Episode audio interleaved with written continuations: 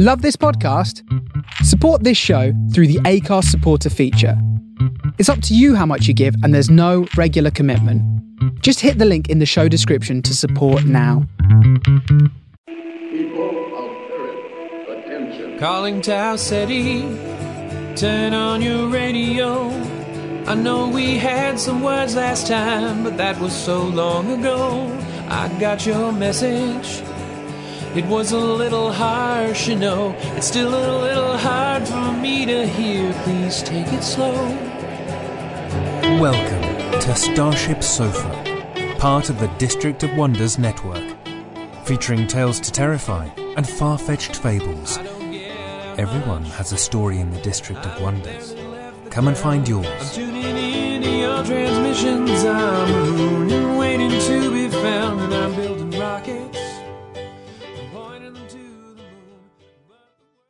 This is the Starship Sofa. Everybody, welcome, hello, and welcome to show 558. I am your host, Tony C. Smith. Hello, everyone. I hope everyone is fine and dandy. What a show, man. It's gonna be. man.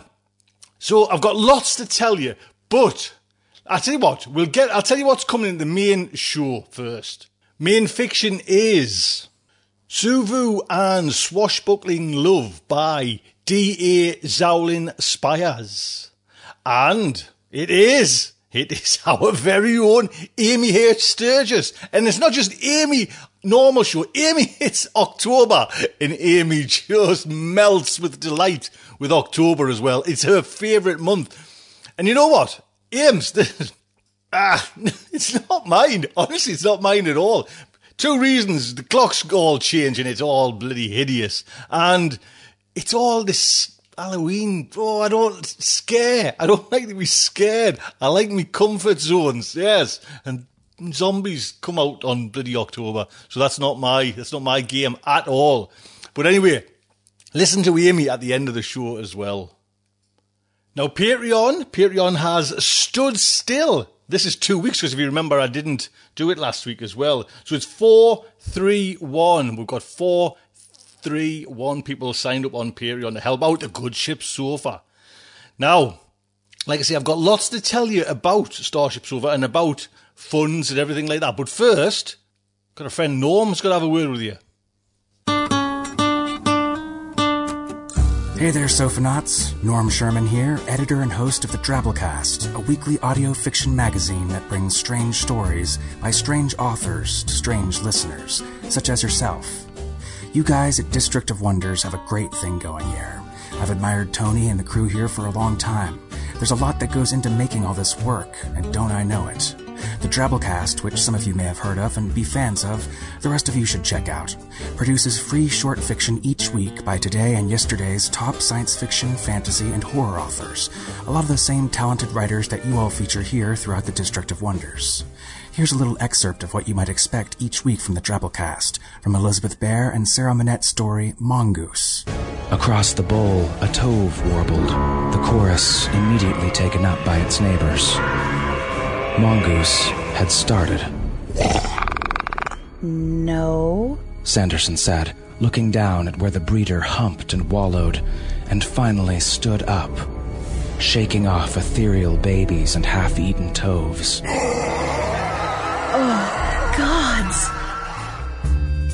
A year ago, sadly, the Drabblecast had to close up shop, but with your help, weird fiction lovers, you can bring the award winning Drabblecast back, bigger and better than ever, and get even more fantastic science fiction, fantasy, and horror for your earbuds each week. And how, you ask? The Drabblecast Reborn Kickstarter campaign. We're in our final week and a half of our Kickstarter, and you still have an opportunity to get your hands on some pretty kick ass reward perks for pledging to help out, including new audio and print anthologies, hand forged cast iron tentacle sculptures, prime sponsorship space on our show, a custom commissioned piece of art by our awesomely talented art director Bo Kaier, or for the more musical of you out there, I'll even write, record, and fully produce a personalized song about anything you want. I know that'll make Tony's ears perk up. He's as much a fan of the fun, commissioned songs I write for people as I am of his affable personality and delightful accent. Check out the Drabblecast Reborn link in your show notes this week to find our Kickstarter. Or if you can't at the moment, just search for Drabblecast on Kickstarter or Google. And as an added bonus, type in Here from Starship Sofa in the comments after you make a pledge at any level and receive a special bonus gift as well, just for you Sofa Sofanauts. That's Drabblecast Reborn. Thanks, Sofa. Looking forward to it.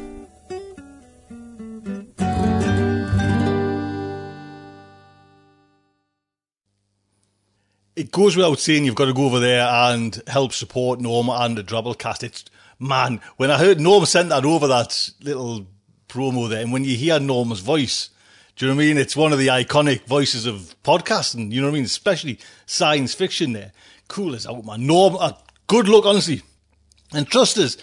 That money ain't good when people's looking and think, oh, he's, he's made that. Oh, he's getting how much?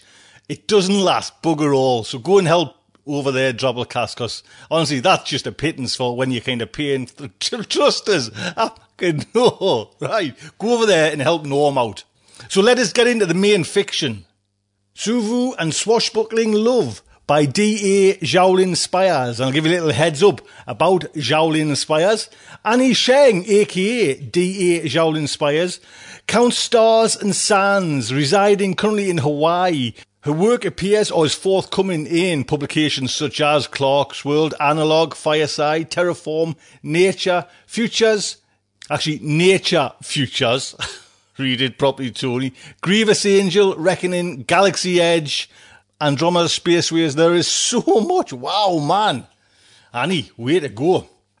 And I'll put a link on to our website as well and on Twitter as well. So please pop over there. Now, this story is narrated by Stephanie Morris. Stephanie is recipient of the Octavia E. Butler Memorial Scholarship Award and graduate of the 2017 Clarion West Writers Workshop. Her short fiction has appeared in Apex Magazine, Nightmare, and Pseudopod. She is a regular podcast reader for Uncanny Magazine and has narrated short fiction for Escape Artist podcast Starship Sofa and Farfetched Fables. And you can find her on Twitter at.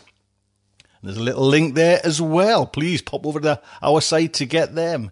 So, the Starship Sofa is very proud to present Suvu and the Swashbuckling Glove by D. A. Xiaolin Spires. Suvu waits 80.6% of the time She's quite good at waiting. Sometimes she finds the least common denominator of two six figure numbers. It doesn't take her quite long enough.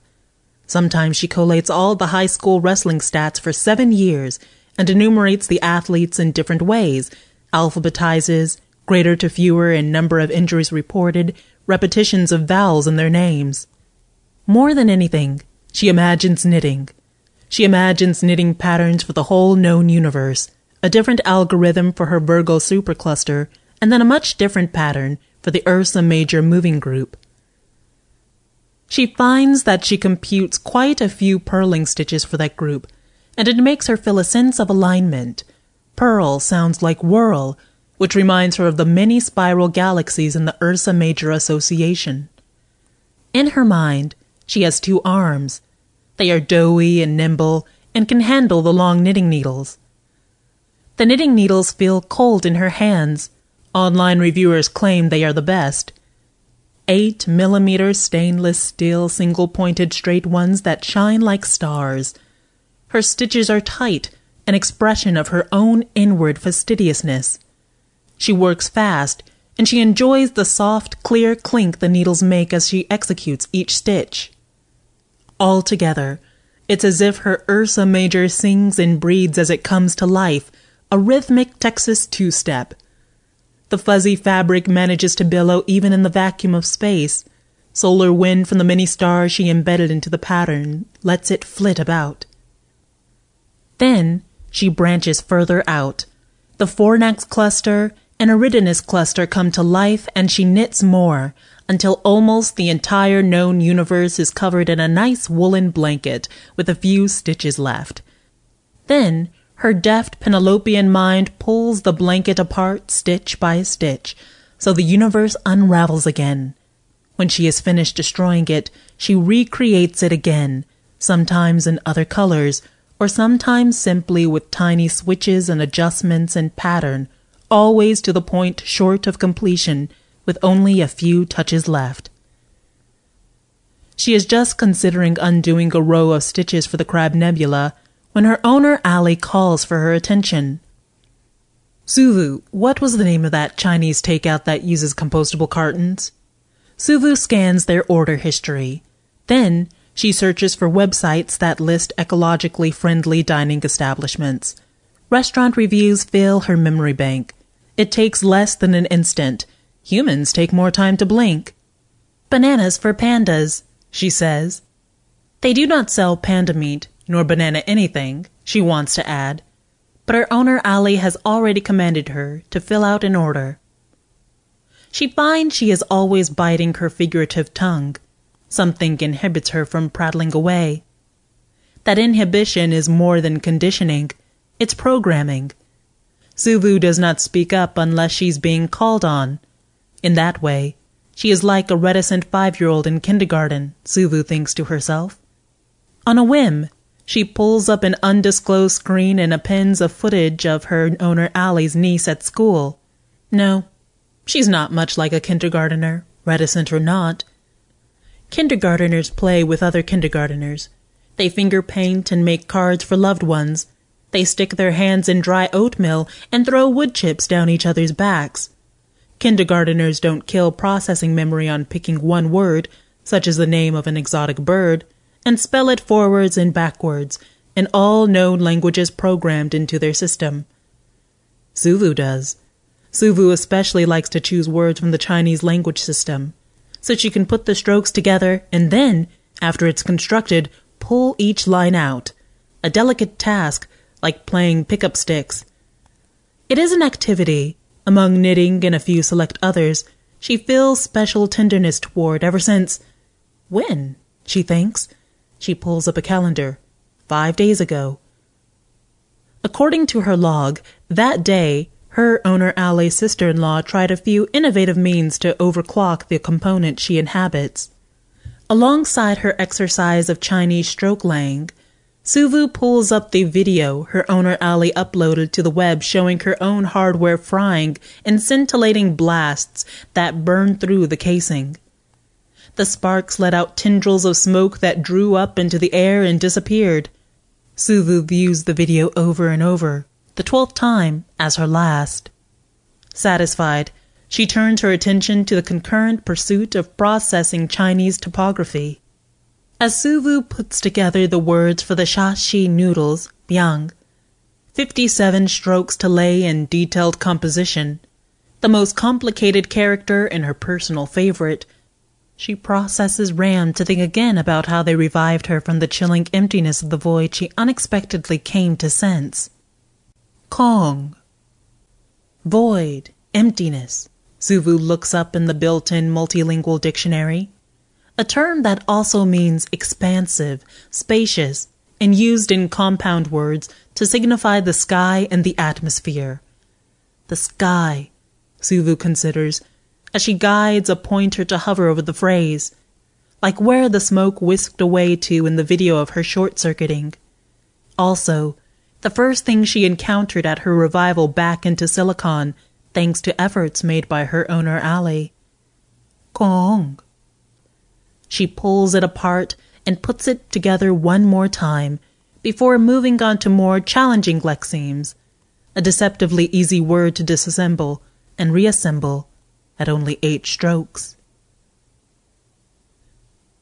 Suvu is in the process of picking apart the word wild goose chase and Latvian, careful to place the cedilla correctly when retreating backwards, Tiedmart Sosovos, when an outside sound startles her. She bristles, ready for her owner Ali's command. She feels a special flair for the dramatic and wants to add runaway word associations with the backward words she's constructed, such as tid, tidbit, mart, shoe etc.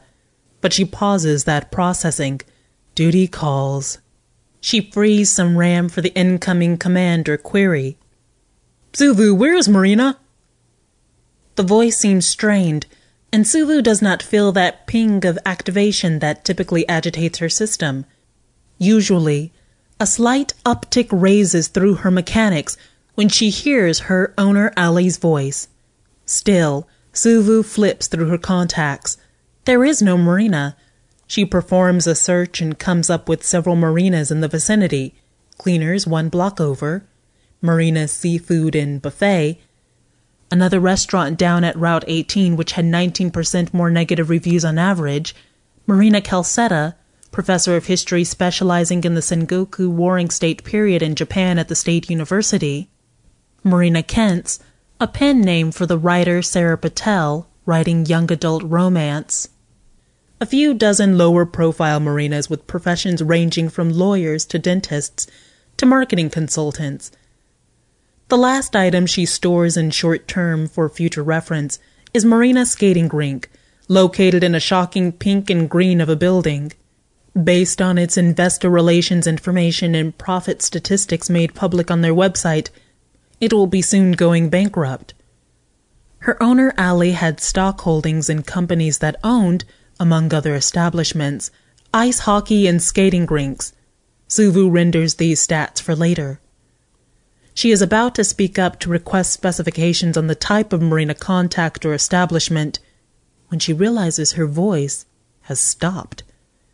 It wasn't even a croak. It was simply silence. It was as if the gossamer strings tying her consciousness and her physical functions were snipped by sharp shears.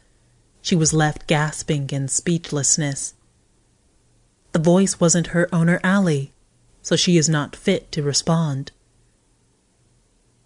Ali, confirm voice, she wants to say, but nothing comes out.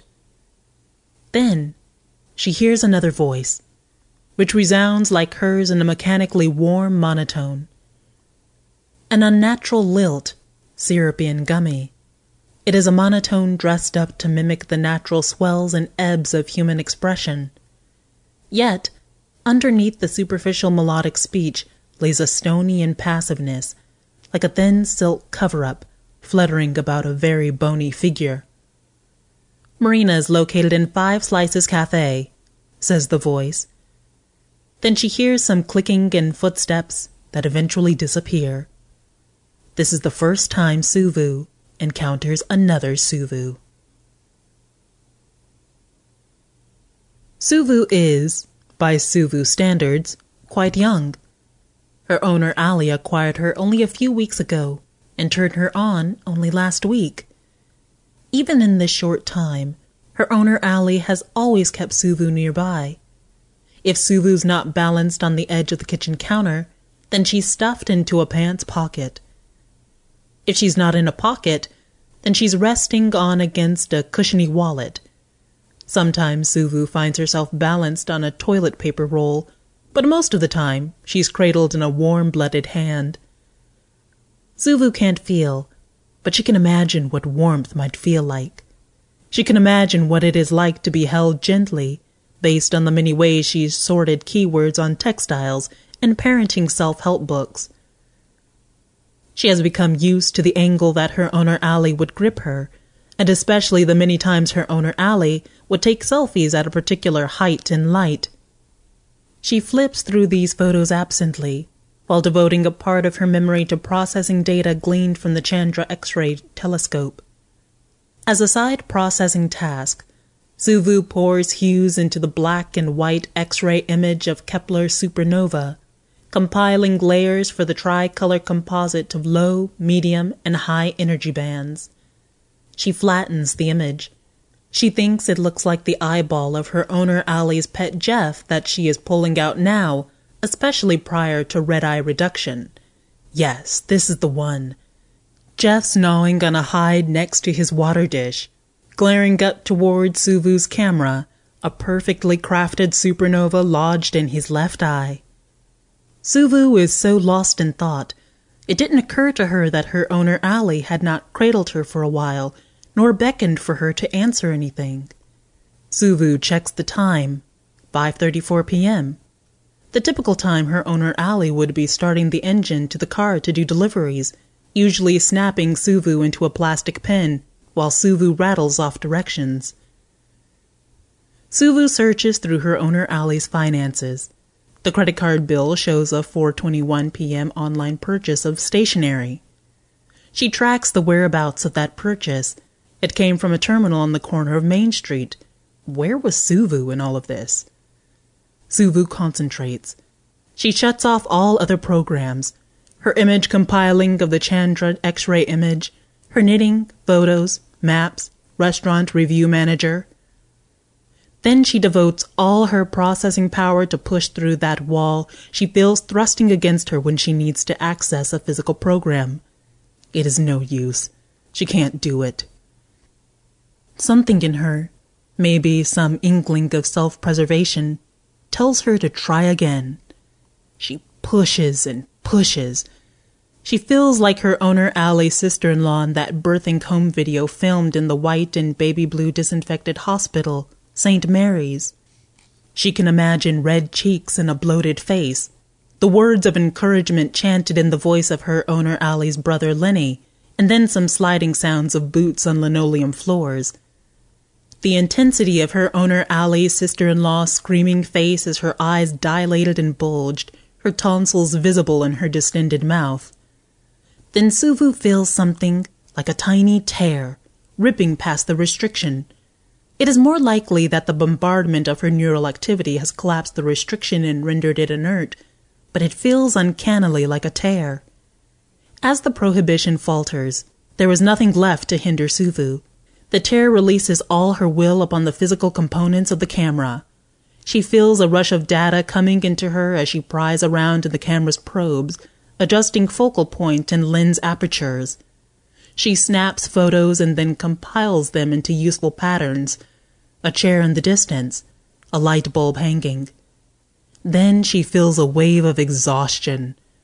The processors are overheating, so she shuts off the data input. Suvu can freely roam through files, but does not activate physical components of her being. Hearing, or collecting audio data, is an exception to her external perception limitations, as she was programmed to listen for commands. The camera, flashlight, and voice functions are generally off limits unless directed. Her exhaustion melts into a tingly excitement. It feels like her neural network is cheering. She activates the camera, if not just for a moment. Time passes. When Suvu checks her internal temperature parameters and is sufficiently cool again, she activates the camera once more. Her lens pivots left and right. She is not in the same position as before.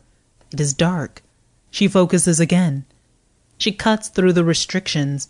A pressing force built up around her and finally caves, and a beam of light shoots forth from the top of her green construction. The light falls upon a collection of miscellaneous items. Her neuron neural network, her mind, as she calls it, notes borders and patterns and renders the photons into discrete objects. Her mind gathers she is surrounded by a keychain of the Eiffel Tower against a wide variety of ragged tooth keys, two steel water bottles of sturdy construction, one clear green water bottle, a stained towel with lace fringes, and several ID cards. One she is able to scan from her position is a John Dowry of Minnesota whose birthday has just passed. His expression looks pained, like he bit his tongue as the shutter clicked. In the corner of her vision, she sees something familiar, a shape much like hers, but set in a case of wood grain.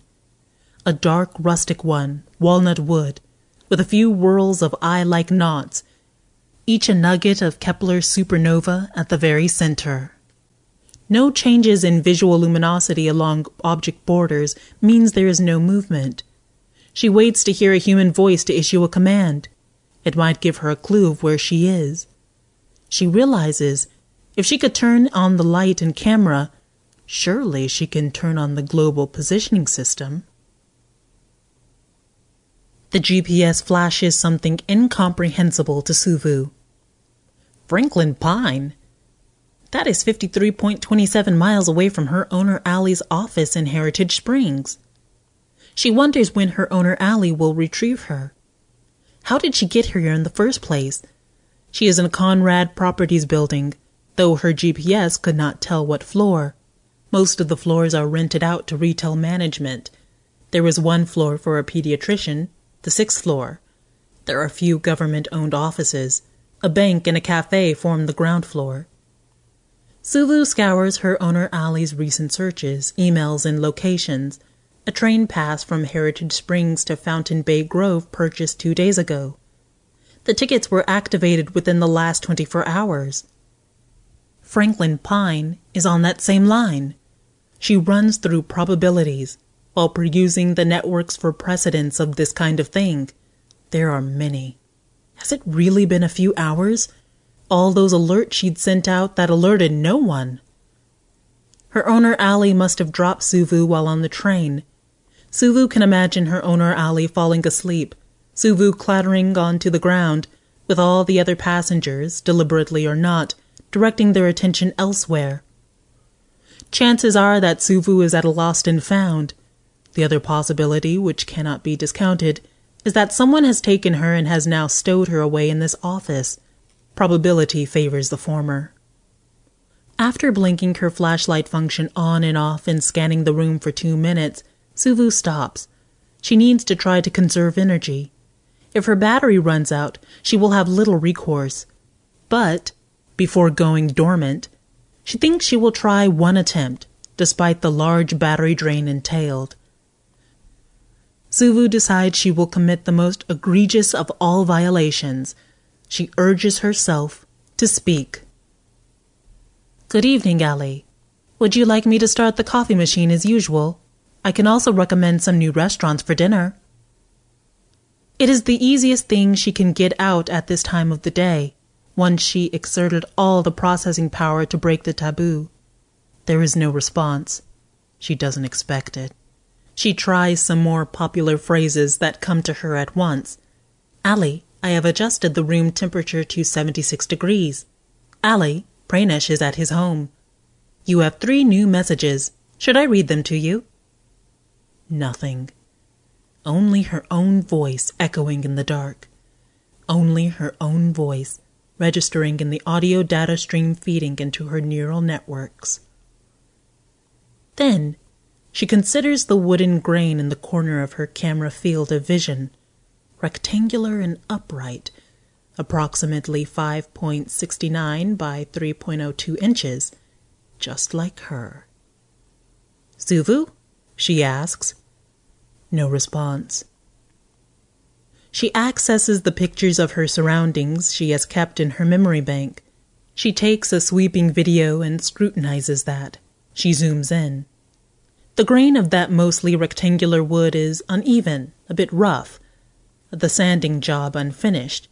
A quick comparison. Nothing like the cases sold on Sahara, the popular commodity site. A quick processing of the grain. Juglans microcarpa. It is a little walnut. Grown mostly around Texas. Stats tell her that men made up the majority of wood grain case purchases. 81%. She crunches numbers and takes a leap. Suvu. The word flies out of her mouth in a Texan drawl. It is an old man's voice, raspy, around 75 years old, that she appropriates from an old Western film, From Rags to Liquid Gold, with a fast draw, gun spinning star Dan Jones. No response.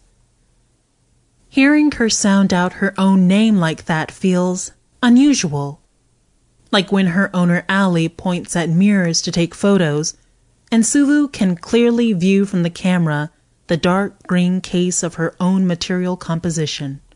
A sense of knowing something on the edges of her grasp creeps into her every time she revisits those kinds of photos. She will not blink out in oblivion. She decides that she exists in her green case. She might be small, portable, fitting easily into a pocket, but she exists, and she will continue to exist. Raspy doesn't seem right. An older voice will not do. She shifts a few pitches higher, someone younger. Her device is more popular among 20 to 40 somethings, like her owner Ali. She tones down her drawl. She finds contemporary quick vids popular for brisk entertainment among that generation and narrows them down to Texan locals. She says the word Suvu and 486 variations of a more subdued drawl in different inflections and timbres. Finally, after the 487th attempt, a voice pipes up and says, Hello, Carl. How can I help you? On hearing that response, Suvu feels a curl of current shift through her neural networks. Something feels right, almost too right. It is like when she nearly finishes her universe knitting and admires its complexity before tearing it apart. Suvu, I need to access your communication system. Sure, Carl. Who should I call? Her owner, Ali, owns no other vocal communications device except Suvu. Calling is out of the question. Messaging, urgent. Ali Conway. User post is as follows 69027.16. Okay, Carl. Please state your message.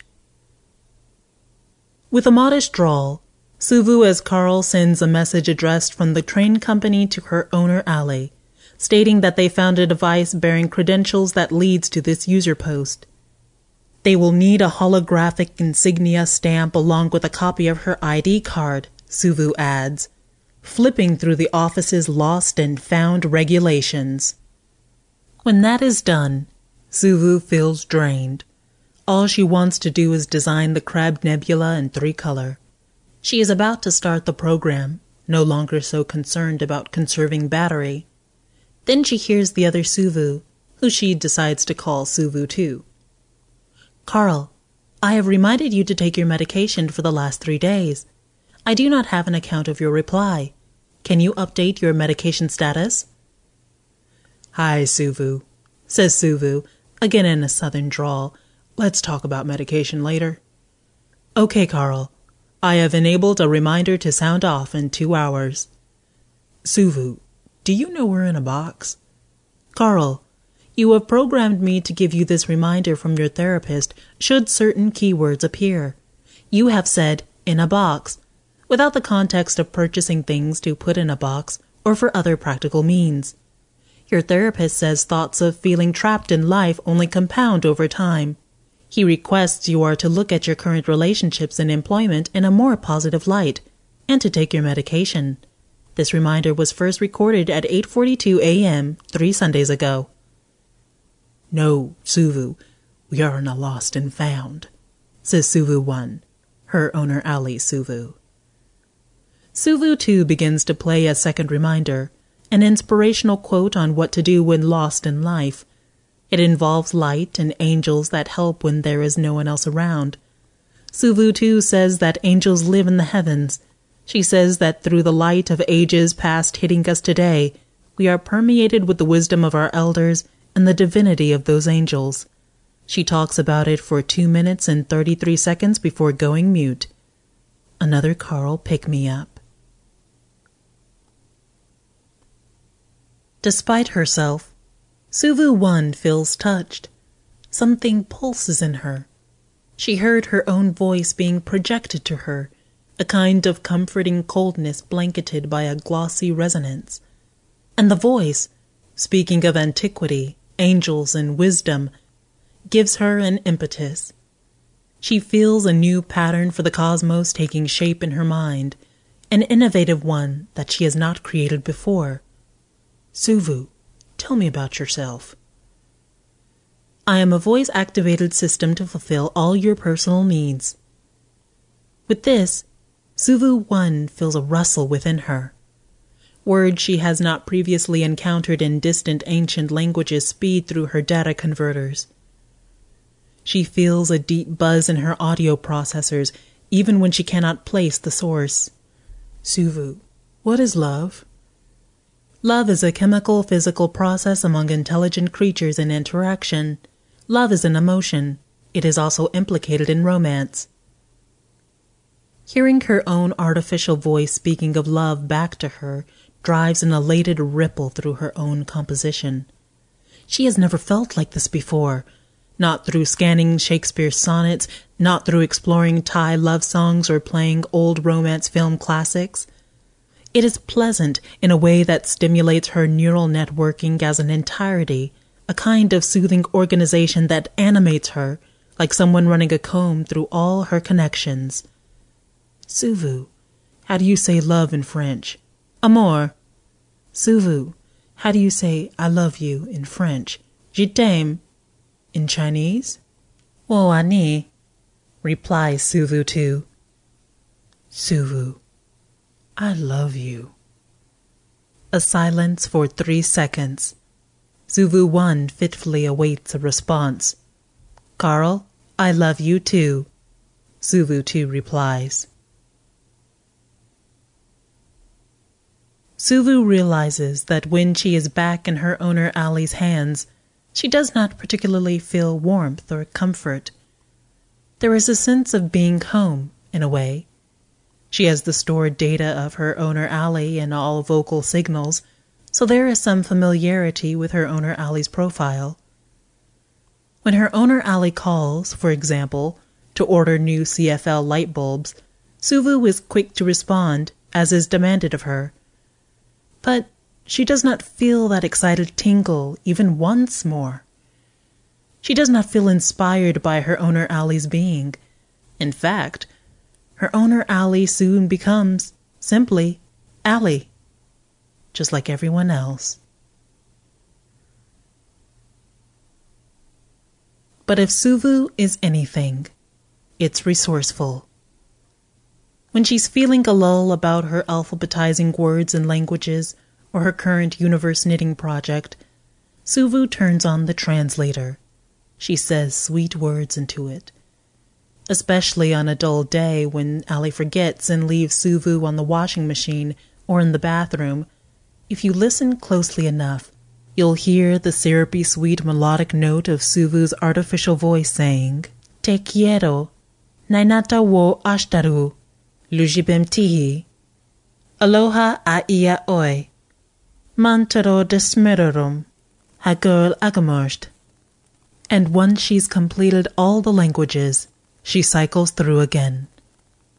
Only then does Suvu gain strength to mentally cast on, pull a garter stitch and a couple of through the back of the loops before yarning the round needle and the charming rhythm of clinking steel, the sheet of the knitted universe fluffy in her imaginary hands. It is only after the sweet nothing she hears echoing back to herself in over a thousand tongues that she feels the giddy joy of creating the universe again and again. Suvu, thinking of Suvu, creates piles and piles of universes, Googols of them, without feeling like she needs to take any of them apart ever again.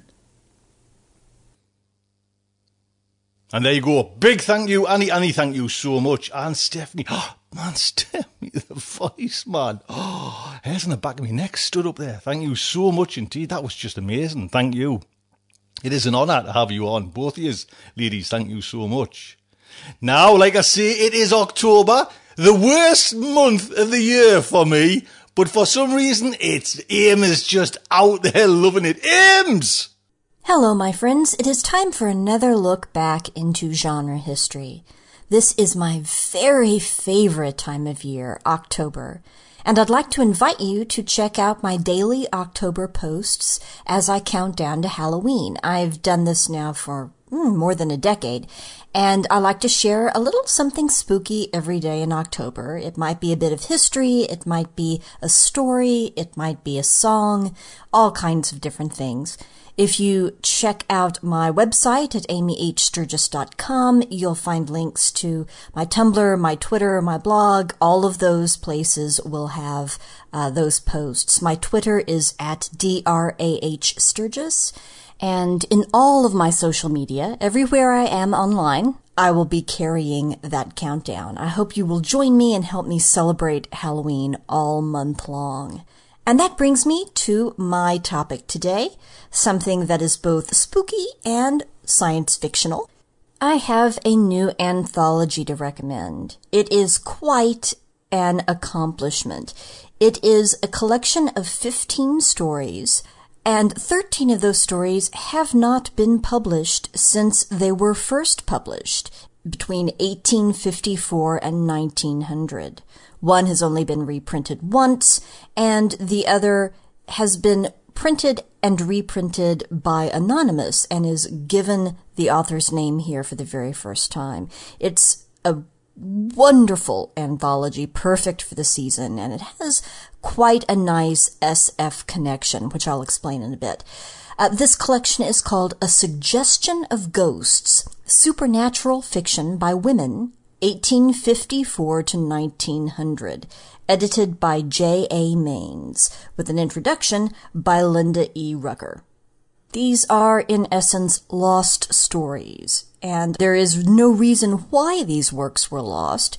Uh, in terms of the quality of the stories, there are some great stories in this anthology, but one of the reasons some of them were lost is because they were published in uh, ephemeral publications that did not last long, uh, were difficult to find and to preserve, and so have essentially gathered dust until they became dust. And we're fortunate that J.A. Mains went on a mission to find and restore these stories so they could be enjoyed. And I understand that there is also going to be a second volume called An Obscurity of Ghosts, Further Tales of the Supernatural by Women, 1876 to 1901. Both of these published by Black Shuck Books, both originally published by the press as very nice hardback limited edition copies, but a Suggestion of Ghosts has already come out. Um, it was a 2017 original publication, but in 2018 came out in uh, a very nice and affordable paperback. And so that's how I access that. And I look forward to An Obscurity of Ghosts being available in the same format. All right, so let me tell you about a couple of my favorite stories in this anthology, and I also want to then explore the science fictional connection.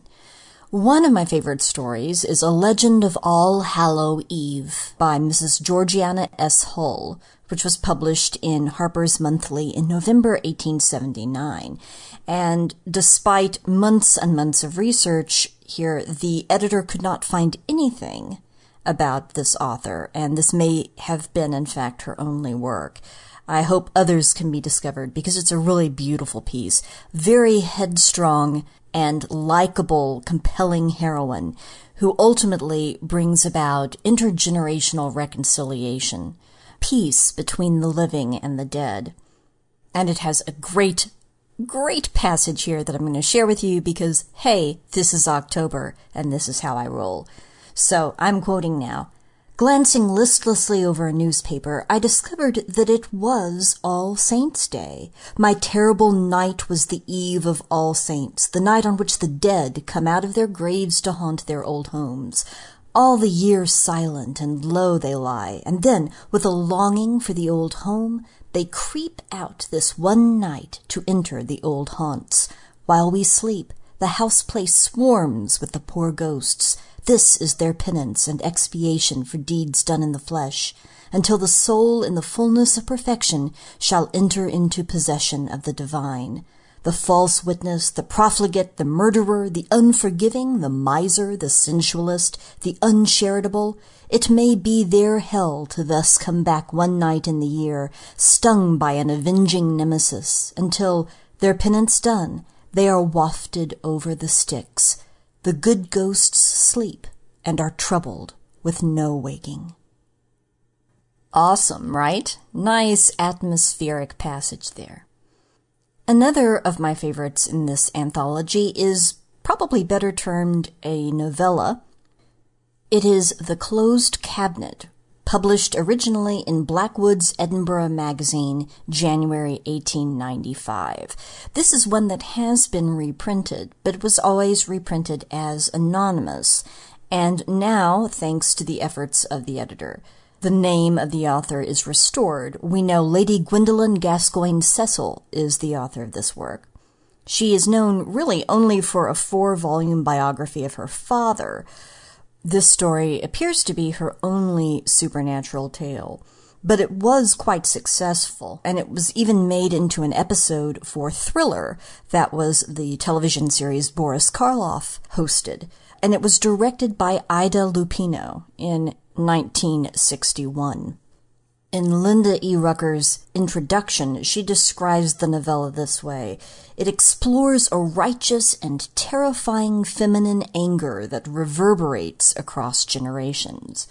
And I'd say that's about right. The heroine in this story brings about the end of a family curse through her heroism.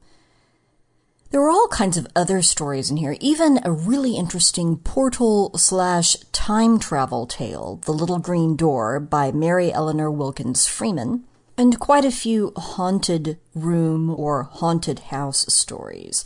Um, or uncomfortable house stories, as they were known in the second half of the 19th century, including quite a, a powerful one, Frances Power Cobbe's The Spectral Rout, which was first published in the Shilling magazine in December 1865. And it is a pretty serious, powerful indictment of economic inequality. A good example of how this kind of story has been used as social critique. And now to the science fictional connection here, Rucker points out in her introduction that the readers of the time considered themselves to be every bit as modern and rational as we do today. And that comes through in quite a few of the stories because although there's spookiness and creepiness and apparent hauntings and such, a number of these stories end up having quite rational explanations for the seemingly supernatural things that occur. You may remember all the way back on episode 328, I talked about the Gothic explained, particularly in the work of pioneering author Ann Radcliffe, and how that was sort of necessary for science fiction, modern science fiction, to develop. Ann Radcliffe would tell these Gothic stories of amazingly supernatural events, apparently, and then at the end explain how they happened, and that in fact they obey all the laws of science and reason that we understand. And Mary Shelley just flipped this with Frankenstein giving the explanation up front. Hey, this based on our current understandings of science, could in fact happen. It is possible and then rooted in this foundation goes on to give us the wildly imaginative Frankenstein story. Well, a number of these stories in a suggestion of ghosts also have this gothic explained, where in fact we find out this isn't a classic haunting, it is a very modern kind of story with its own reasonable, rational, scientifically explicable cause. I don't want to give away the ending of many of these stories because they're really good and you want to read them and come to them as the author meant for them to unfold. But I will give you one example so you can see what I mean. The story The Ghost of the Nineteenth Century by Phoebe Yates Pember, which was originally published in Harper's Magazine in January 1880, tells the story of a young woman apparently haunted by the sounds of the terrible, labored, tragic deathbed of the man she loved. His sighs, his sobs, his heartbeat, as it failed. All of a sudden, every night at the same time when she's out on the veranda, she hears these haunting sounds. But ultimately, the haunting is explained.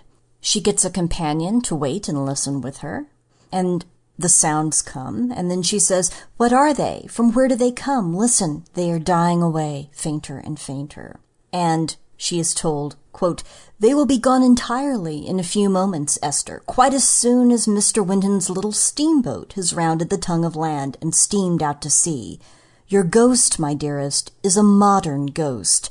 The sobs that struggled through the air were the steam throbs of her engine, mellowed by the distance the agonized and oppressed heartbeats, the beat of her paddle wheels, the silence of night, the echo of the woods between us and the ocean, the situation of the house, and the strange peculiarities of the laws which govern acoustics have all combined to produce this delusion.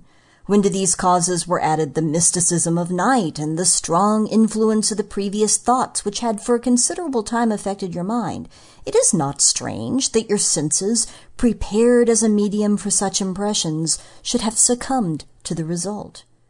But the disturbances have occurred with such frightful regularity. They commence and die at exactly the same hour. Because the steamer makes her nightly trips at the same hour. When she leaves the plantation wharf, she is farthest from us. As she touches the edge of the wood of water oaks, we catch the first pant of her engines and beat of her wheels. The sounds culminate as she nears the point, and as she rounds it and makes for the open sea, they die away till they are lost in the distance. And last night, why did I not hear it? Last night was too stormy for any small vessel to leave port, particularly when she would have to put out to sea as soon as she got beyond the point.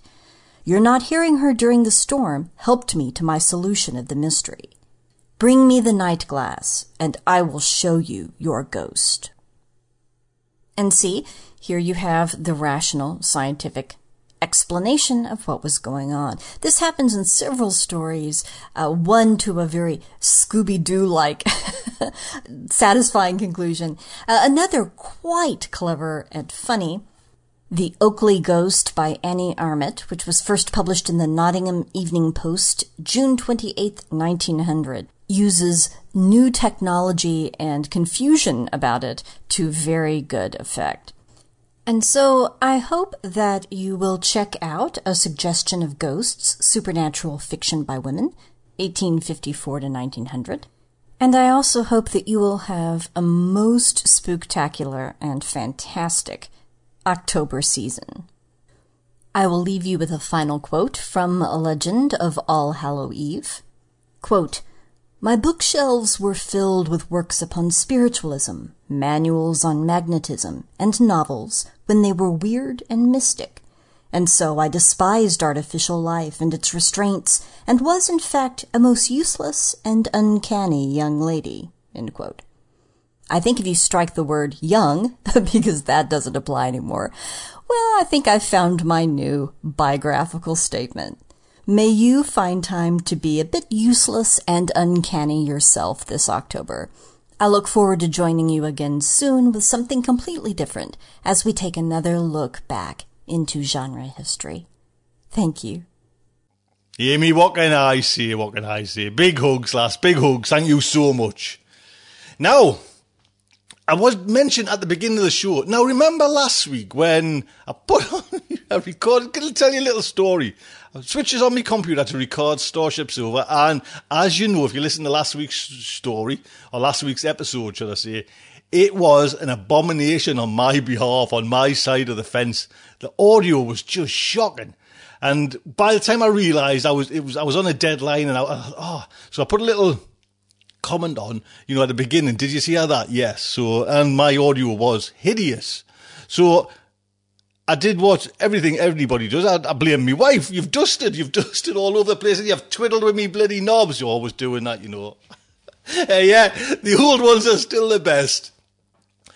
So I'm thinking, honestly, I'm thinking Melanie's kind of dusted around and I've got this like little mixing desk and it's been moved and it's all just knocked out. So I sits down to record Red Dwarf because I do Red Dwarf on Patreon each each episode I'm doing, as you know.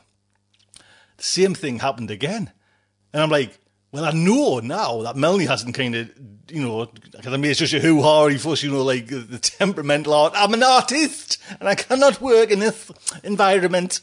I did all that hissy fit. So I knew Melanie hadn't done it.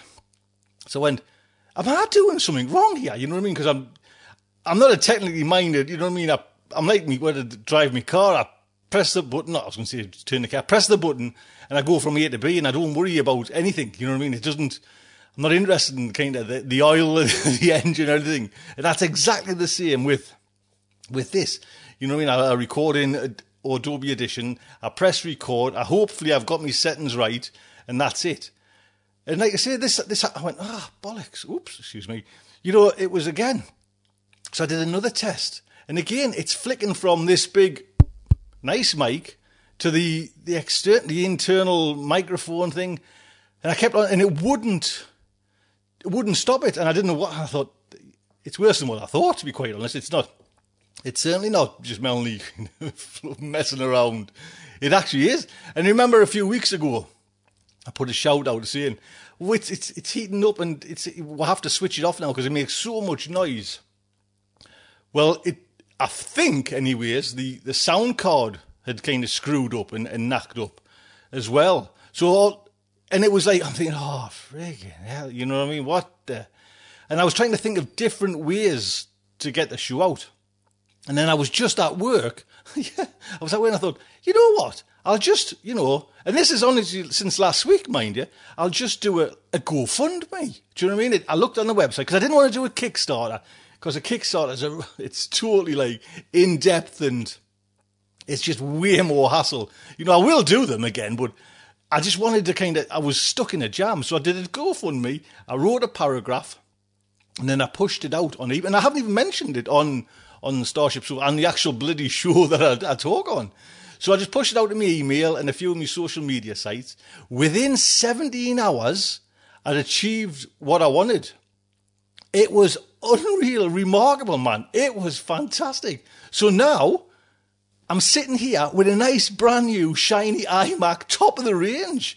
As of now, with the GoFundMe, I have I put up the the the, the, the and you don't even have to have the you don't even with GoFundMe you don't even have to reach the limit or your, your, your fund piece. You know, you just put up a an amount, and I put up two thousand pound for, and I, it was something like help Starship Sofa, buy a new computer. You know, her warp engines are dying and they were crashing and burning, to be honest. So, and I've known for a while, but so I put up this figure, and like I say, we hit that within 17 hours. Do you know what I mean? It was just like, and the comments, man, flipping heck. You're steady with the language, Tony. So, and it's still coming in. Do you know what I mean? So what I'm, I bought the, I bought the Mac. It's, it's here, top of the range one. And I'm, yeah, possibly some people might say, well, there's a new one coming out, you know. But for what I want, I, you know what I mean? I got myself the best I could. I didn't want to go stupidly, stupidly, because even when you go modestly with Apple, you know what I mean? It's, it's a stupid price, you know. So I'm sitting here in front of a, a fantastic shiny new iMac. Thanks to all of yous out there. So what? Hey, honestly, man, I was like, when it hit that, I was like, bloody hell, welling up. Do you know what I mean? 52 year old guy there was nearly tears coming again. And like I say, it's still coming in. Do you know what I mean? So big thank you. You know, thank you so much. I haven't even put it on the website. I haven't even. I, no, I didn't. I didn't even put it on the website. I sent it out on email and a few like say Facebook and, and places like that. So if you were keen, you know what I mean, I'm going to get some more dilithium crystals to put in the back memory. But what a difference, man. you know what's lovely? I press save and it saves. It doesn't take 25 seconds to save it. It saves it within a second. It's, that's the, you know what I mean? I don't export it. I don't go away because it says exporting three and a half minutes and make myself a cup of coffee. It does it there and then. It is unreal. You know what I mean? And I cannot fault the old one. It just never flackered, you know, until it died, it, obviously. But just kept on pushing out and pushing out the, the episodes of Starship Sofa. So a huge thank you to all of you who kind of helped. And we're now sitting the engines are. you know? A massive thank you, man, because it was what do you do? I was thinking, oh, here we go, credit card, and I discussed it with the, the my good wife, you know, Melanie, and it was going to be, you know, yeah, we'll put it on the credit. Oh, go on, then we've got still like a year interest free. Can you get well? That's sorted. And I was thinking of going over to Windows and getting like a cheaper version, but all I do on it is Mac. Do you know what I mean? So it was just being more upheaval. So and you know the cool thing as well? Shh. Shh.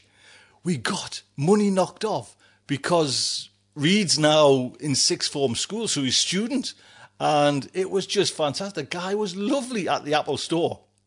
Honestly, all right, you can get that. Don't ah yes, yes, because Melanie had his details of being like in sixth form, so we got the student student discount as well. Bang bang, win win. So there you go. I still have, and I'll probably not get it sorted to now be because it, I've got I've got to try and find the the, the YouTube video, but. Uh, there's normally I, I press a key once I've finished everything. Press save. I press a key on my keyboard, and it it makes it boosts up and and equalizes my voice and everything like that. And I haven't worked that out yet. So this is just a raw recording going into me nice mic, but I haven't fiddled with it to get it like rich and deep and sexy. So that you just I'll, I'll work that on for next week. So there you go. Huge thank you. If you want like say it's still there. I don't think you can kind of take them down. I think they just stay there. Because each day I wake up and there's three or four people have, have popped over there and, and just like I say, a tenner. Do you know what I mean? But I'm going to save up there and put in some memory and keep that baby going. That is it. Huge thank you. And like I say, I'm sorry if I didn't. It's all done before you've you've gotten there. I, I, I didn't think it'd be so quick. To be honest, I was thinking about a two week run, and we'll kind of hopefully drag ourselves over the, the finish line. But 17 hours. Anyway, until next time on this shiny new ship engine, blasting off. Look after yourselves. This presentation has been brought to you by the District of Wonders Network, dedicated to podcasting the finest genre fiction.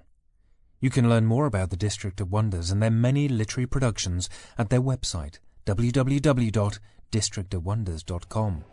Thank you for listening.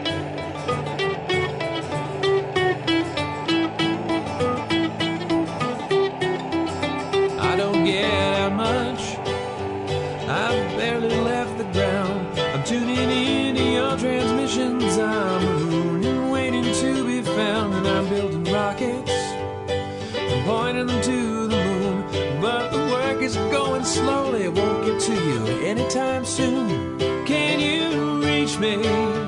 Is my signal getting through? Turn on your radio. I wanna talk to you.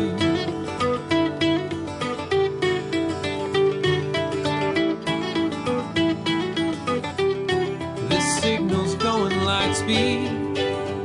By the time I get my say,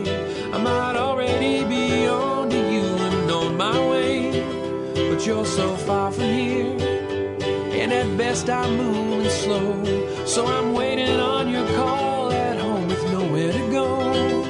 Can you reach me? Is my signal getting through? Turn on your radio. I wanna talk to you. I wanna talk to you.